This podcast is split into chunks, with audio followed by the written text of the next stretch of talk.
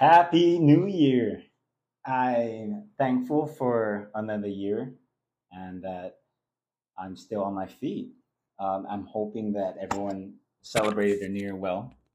Um, living in Hawaii, fireworks are illegal, but technically people still pop them like it's no tomorrow. So, Hawaii knows how to have fun. Trust me, you need to visit Oahu. I think mainly Oahu. There's like always um, like three main cities that will pop the most fireworks. It's like Ewa Beach, Waipahu, and Kalihi. However, I feel like this year I think Ewa Beach could have won. Um, but Waipahu was pretty nice. Everything was, was lit up, and I love it when people make those uh, droid and um, yeah droid feeds of of their of their fireworks, or basically uh, it's like a huge show, especially right before midnight and even after that. Um, so I'm glad everyone's just enjoying their life right now, being safe. Uh, I just want to welcome you to Vala Owl Productions, and I'm here to talk story about my life and just things in general. Um, so far, I've kind of like pondered around around the idea of narcissistic personality disorder. I feel like there's people in my life who were borderline or maybe things related to that. And I am not a doctor, so I'm just totally just going based off of this of the psychology, just seeing it in my experiences. But uh, narcissistic personality disorder it is when there's problems in areas such as relationships, work, school, or financial affairs. People with narcissistic personality disorder may be generally unhappy and disappointed when they when they're not given the special favors or admiration they believe they deserve. And so a lot of the behavior is interpersonally exploitive. It's always gonna have this diminished ability to or unwillingness to empathize with others' feelings. Um, mainly the raw one I think most people might experience in their lifetime is someone who's going to complain to you that you don't do anything, or maybe you haven't sacrificed anything relating to um, things with this, how my divorce ended. Um, it's kind of sad, but uh, I I know that if someone doesn't recognize you for what you've actually done, and they just focus on a problem so lo- so much, and it becomes bigger than trying to find a solution, then it makes things very difficult. So I applaud anyone who's going through that right now and that they're able to just speak their truth and not be manipulated by um, one's projection. What I found really interesting is how there's four attachment styles when it comes to relationships. Um, I think a big one that I resonated with is the anxious attachment style. I'll, I'll go more into that, but that so the four types there are. First one is secure. Second is avoidant, also known as dismissive or anxious avoidant. Anxious, which is preoccupied or anxious ambivalent.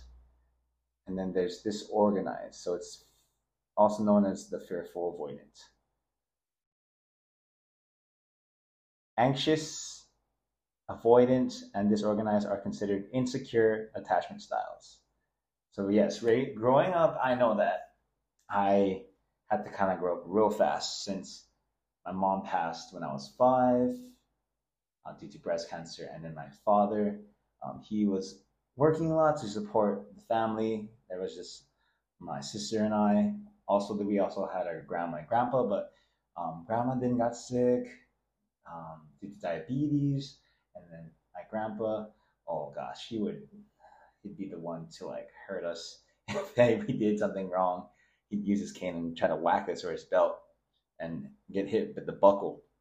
So those who are in the younger in today's generation, bro, your CPS is your like your one of your your rocks out there. So yeah, I'm glad you have that type of, of support now. However, um, yeah, normally these styles, it's originally um, studied through uh, psychologists and, and couples therapy. Um, I know like the theory that states a primary goal of a human infant is to maintain proximity to its caregiver, um, which was kind of how this um, was studied and also related to just survival for people growing up. So when we go into the attachment styles, uh, it says that um, we unconsciously, unconsciously expect our romantic partners to act as our parents did. And therefore, we act in certain ways due to these expectations. Uh, this is what Chris Jordan, uh, PhD, uh, PhD in psychology, that studied, and she's from Texas. So she goes on to say that uh, in a 2018 study, women score higher on anxiety and men score higher on avoidance when it comes to relationships. But these gender differences are small and have no direct impact on a person's attachment style. The most important takeaway is realizing that someone can change from an insecure attachment style and develop healthy and secure bonds in future relationships. Uh, and then, so the biggest one for me is that having the anxious attachment style is that I will take someone seriously, giving them the benefit of the doubt, and not, and kind of like you could say, like trusting too easily, even before seeing someone of how they handle handle conflict or um, how they do with money and things that like things how they do they that go along with um, you know it's gonna be okay because you know we have each other kind of thing. Boy, was I wrong. Um, what everyone should want to attain is the secure attachment style. Um, but a lot of times, the mind as the anxious it's basically manifests a lot of things where we have that fear of abandonment. I guess because it's like I put in so much of that time and I wanted to have the the the goal of being a parent and you know um, I think I really cared about just what society wants for us nowadays and you know honestly you should never rush a relationship. Meaning, I got married in under a year and a half. We were engaged for like about 10 months or maybe almost a year, but it's, um, it was not the best thing because there's a lot of red flags that I ignored due to just trying to see the end goal. And trying to go based off of some biological timing, thinking like, oh, okay, well, my woman, my partner, she's gonna have to, she can't be a certain age because she can't give birth after the age of thirty six or something. You know, you, you kind of make that plan together, and so I got married off of false pretenses. You know, we are in agreement of having a kid or and even fostering. She already had a daughter, and the daughter was from a, I guess you could say long relationship and if things didn't work out. But a big indicator that someone should see as a red flag is when someone shares just so much negative things about their ex that it it kind of draws you in because you know you're like for one that's going to be wanting to hear them out and be a be a good partner to listen and validate their feelings you know you're going to allow them to speak. However because of that pain and everything, that trauma that they went through, they're still going to carry that because they're they're not they're you don't hear if you don't hear the solution of how they overcame it or how they're they don't speak anything positive about them their their ex. And this is the baby daddy, so honestly, yes, this plays a huge role into anyone's relationship who's going to start going into um, any blended family situation. But that, I'll say that for another time.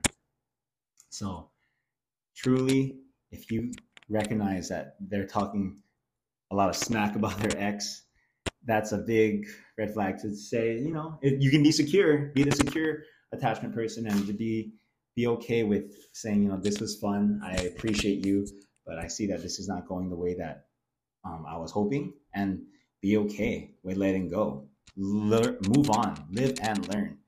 Truly, um, that's the biggest thing. I know that my or the ex has an anxious attachment style, so um, they're just very highly sensitive to criticism, real or perceived. I feel like a lot of my opinions were perceived very wrongly, and um, they tend to have difficulty being alone, low self esteem, and feeling unworthy of love.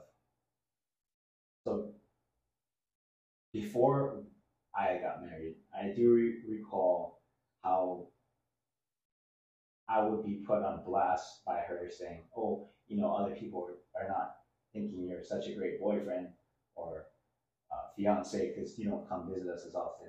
You know, I want you to make sure you're going to take care of us and see that, you know, how you're going to be with my daughter." And so I, I take those steps, but we did not cohabitate due to just religious um, practices, mainly because you want to avoid premarital sex. So, I I know that she was very um, just in that way of just feeling. I, I, like I like to be needed, but of course, um, once went into the marriage, maybe like after a year, you know, things were starting to go downhill with just how like she wanted so much control that we even we even had to make a calendar at one point of how many hours I'll be spending out apart from them. And it was, that was like another form of hell. Uh, not maybe not the worst, but you know, it's like on the tears. So going on into the anxious, or sorry, not the anxious, but the other attachment style. There's disorganized. And the anxious disorganized attachment is defined as having extremely inconsistent behavior and difficulty trusting others. I mean, I honestly think that this is what the ex went through. Uh, common causes is um, usually people who have suffered childhood trauma, neglect, or abuse. Um, fear of their parents is also present. Disorganized attachment style can include the fear of rejection. That's like a common thing because of insecurity, inability to regulate emotions, um, have contradictory behaviors, high levels of anxiety. Um, I, my, the ex never could trust me. Like, it's it still mind boggles me that she said yes and so a lot of times these can correlate to mental health conditions in adulthood, such as mood disorders, personality disorders, and substance use disorder, and self harm. Um, so, I mean, honestly, I'm rooting for any couple out there who's going through this. I mean, if they're getting the therapy and they're listening to their therapist and understanding that hey, maybe it's not a good time to get married and you need to work on yourself, then be by all means do that. Take care of yourself. Because that's really, really the main point. I feel like we can't really love another person if we don't love ourselves. If we're gonna be thinking we're too ordinary or not good enough, we have to remember that we have ourselves and basically you're your own biggest cheerleader. This year in 2023, I don't want us to doubt ourselves. That's a huge thing self doubt is such a killer to a lot of people's dreams. And they won't continue because there's maybe they're looking in the past or looking at the glass half full. I'm not saying that you be positive, but I'm just telling you that you need to build that confidence. You need to be able to get on your game and do the do the work, um, whether whatever that is. You need to uh, go ahead and study or, or take a class, get a get a certificate, a degree, or even just um, finding someone to be that that Miyagi for you. You know, you need someone to just keep you accountable, and that's okay. I know that a lot of people today they really identify with that um, personality trait of being an uh, introvert. But that doesn't mean you do things alone or by yourself.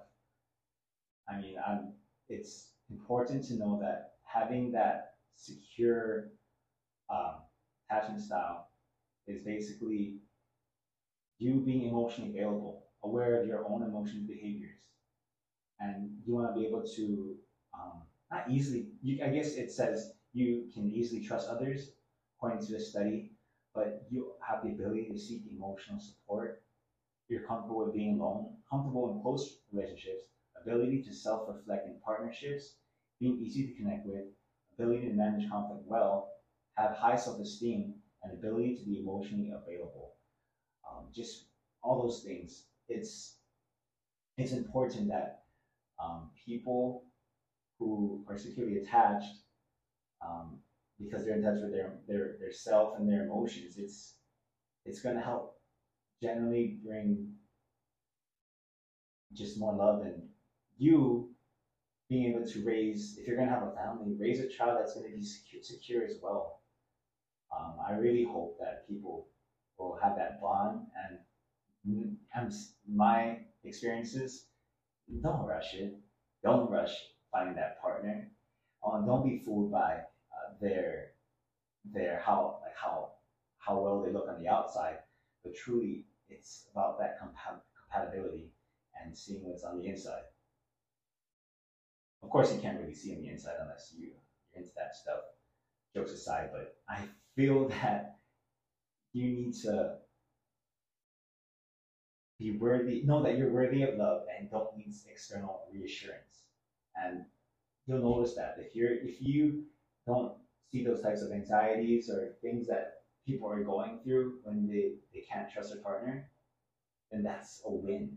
And I think that's something that you should work on and always strive to um, talk about and save space for each other, meaning make time, you schedule if you need to, like an appointment where you and your, your partner can talk when you're both emotionally available, mentally available, and not tired. You know, you can't do it at, after the end of a shift. Has to be maybe on a day off where you guys are off together and maybe in, in a day, whatever um, whatever you can do to find and make that time. But saving space is crucial to seeing any potential partner be your life partner. Well, that's all for today. And thank you for you tuning in to my second podcast of All Owl Productions. And I hope that you and I can talk story.